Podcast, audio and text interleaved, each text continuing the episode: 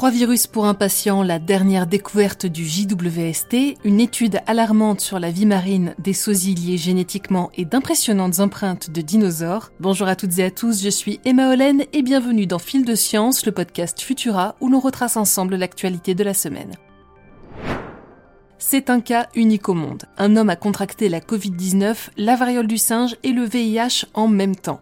Cet Italien de 36 ans revenait d'un séjour de 5 jours en Espagne quand les premiers symptômes se sont manifestés. Fièvre, fatigue, ganglions lymphatiques gonflés, il se décide à faire un test de dépistage pour la Covid-19. Verdict positif. Mais ça ne s'arrête pas là, l'homme voit apparaître des boutons sur son corps qui lui causent de terribles douleurs. Trois jours plus tard, il se décide à aller à l'hôpital, les médecins sont catégoriques, il souffre de la variole du singe. Il dit alors avoir eu des relations sexuelles non protégées avec un autre homme lors de son séjour, et les médecins décident donc de conduire des tests pour différentes IST. Et là, malheureusement pour le patient, les analyses mettent également au jour la présence du VIH. L'infection serait récente puisque l'homme avait fait un test de dépistage qui était revenu négatif en septembre 2021. De plus, si l'on rentre dans les détails, il possède un nombre normal de lymphocytes T4, des cellules du système immunitaire qui sont une cible privilégiée du VIH. Cela confirme que le virus aurait été transmis il y a peu. Mais comment est-ce possible? Eh bien, tout part de la relation sexuelle que le patient a eue. Les deux virus se transmettent après un contact rapproché par la peau pour la variole du singe ou les aérosols pour la Covid-19. C'est la première fois que les médecins sont confrontés à un cas comme celui-ci. Difficile de dire si la présence des trois virus affectera significativement la santé du patient. Il est sorti de l'hôpital, guéri de la Covid-19 et de la variole du singe et suit désormais une trithérapie pour le VIH. C'est une nouvelle aventure pour le JWST qui a tourné son regard vers l'exoplanète WASP-39b. Hubble avait déjà commencé à analyser son atmosphère, mais James Webb est arrivé à une découverte jamais vue auparavant, la présence de dioxyde de carbone dans l'atmosphère de cette exoplanète. Pour rappel, une exoplanète est une planète qui ne tourne pas autour du Soleil, mais autour d'une autre étoile.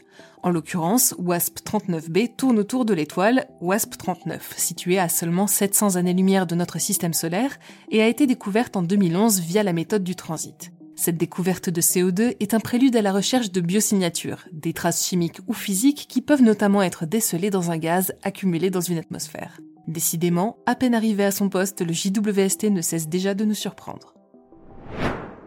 Revenons sur Terre où la présence de CO2 prend une toute autre signification. En effet, d'après un récent rapport, si nous ne réduisons pas drastiquement nos émissions de gaz à effet de serre, près de 90% de la vie marine sera menacée d'extinction d'ici 2100. En 2015, lors de la signature des accords de Paris, l'objectif était de limiter le réchauffement climatique à 1,5 degré par rapport à l'ère industrielle. Mais aujourd'hui, nous en sommes déjà à 1,1 degré et au vu du peu d'efforts réalisés à ce jour, même le seuil des 2 degrés maximum paraît désormais inatteignable. Les conséquences sur les mers et les océans sont dramatiques. Les eaux se réchauffent, baissent leur oxygénation et s'acidifient. Des chercheurs ont étudié l'avenir de la vie marine en se penchant sur 25 000 espèces et en modélisant leur évolution selon les différents scénarios du GIEC qui envisagent jusqu'à 5% de réchauffement. Les résultats sont terrifiants. Au-delà de 3 degrés d'augmentation, 87% de la vie marine disparaîtra d'ici la fin du siècle. Mais tout n'est pas perdu. Si l'on ne dépasse pas les 2 degrés de plus, la courbe s'inversera et le risque d'extinction diminuera de 98%. Les plus à risque sont les grands prédateurs et les poissons situés dans les zones où l'on pratique le plus la pêche. Cela rappelle aux chercheurs l'extinction du Permien-Trias il y a 252 millions d'années, durant laquelle 95% des espèces marines avaient disparu. Nous pourrions nous aussi être les témoins et les auteurs d'une telle catastrophe, cette fois-ci beaucoup plus rapide qu'au temps des dinosaures. Notre apparence est dictée à la fois par notre génétique et notre environnement, et les combinaisons sont infinies, mais parfois il arrive que l'on tombe sur quelqu'un qui nous ressemble, un sosie. Des scientifiques espagnols se sont intéressés à ce phénomène et se sont posé une question. Est-ce que ces sosies se ressemblent aussi génétiquement? Pour cette étude, il a d'abord fallu trouver des sujets. Ils se sont donc rapprochés d'un photographe canadien qui prend des portraits de sosies depuis 1999. Les scientifiques ont tout d'abord analysé les ressemblances physiques à l'aide de logiciels, puis les participants ont répondu à un questionnaire sur leurs habitudes de vie et fourni des échantillons de salive pour des analyses génétiques. Sur 32 paires, 16 ont été désignés comme ayant de grandes ressemblances physiques, et c'est sur celles-ci qu'ont été réalisées les analyses génétiques. 9 paires de sosies ont été qualifiées d'ultrasosies par les scientifiques car ils partageaient une ressemblance génotypique troublante. Encore plus étonnant, certains des ultrasosies partagent également des habitudes de vie, ce qui pourrait vouloir dire que la génétique influence également nos comportements. Alors attention, en raison du petit nombre de sujets testés, du fait que les photos analysées étaient en noir et blanc et de la majorité d'ascendants européens dans les paires, ces résultats sont à prendre avec des pincettes. Au Texas, la rivière Paluxy a atteint un niveau de sécheresse jamais vu auparavant. Pas franchement de quoi se réjouir, sauf que cet événement a découvert une piste d'empreintes de dinosaures qui serait l'une des plus longues au monde. Ces traces ont été attribuées à deux types de dinosaures qui vivaient il y a 113 millions d'années, l'acrocanthosaure et le sauroposéidon. Des dinosaures respectivement carnassiers et herbivores qui mesuraient jusqu'à 11 et 18 mètres de haut.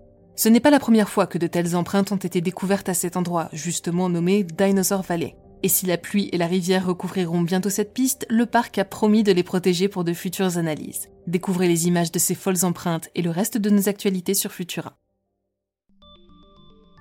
C'est tout pour cette semaine. Si cet épisode de Fil de Science vous a plu, pensez à vous abonner, à nous laisser une note et un commentaire pour soutenir ce podcast. Ne manquez pas notre dernier épisode de Chasseurs de Sciences où je vous raconte l'histoire étonnante d'un groupe de prisonniers évadés qui auraient croisé le chemin du Yéti lors de leur périple entre la Sibérie et l'Inde. Je vous souhaite un excellent week-end et vous laisse entre les mains de Maël qui, promis, sera avec vous dès la semaine prochaine. Quant à nous, on continue de se retrouver sur Vitamine Tech et Chasseurs de Sciences pour de futurs épisodes. À bientôt!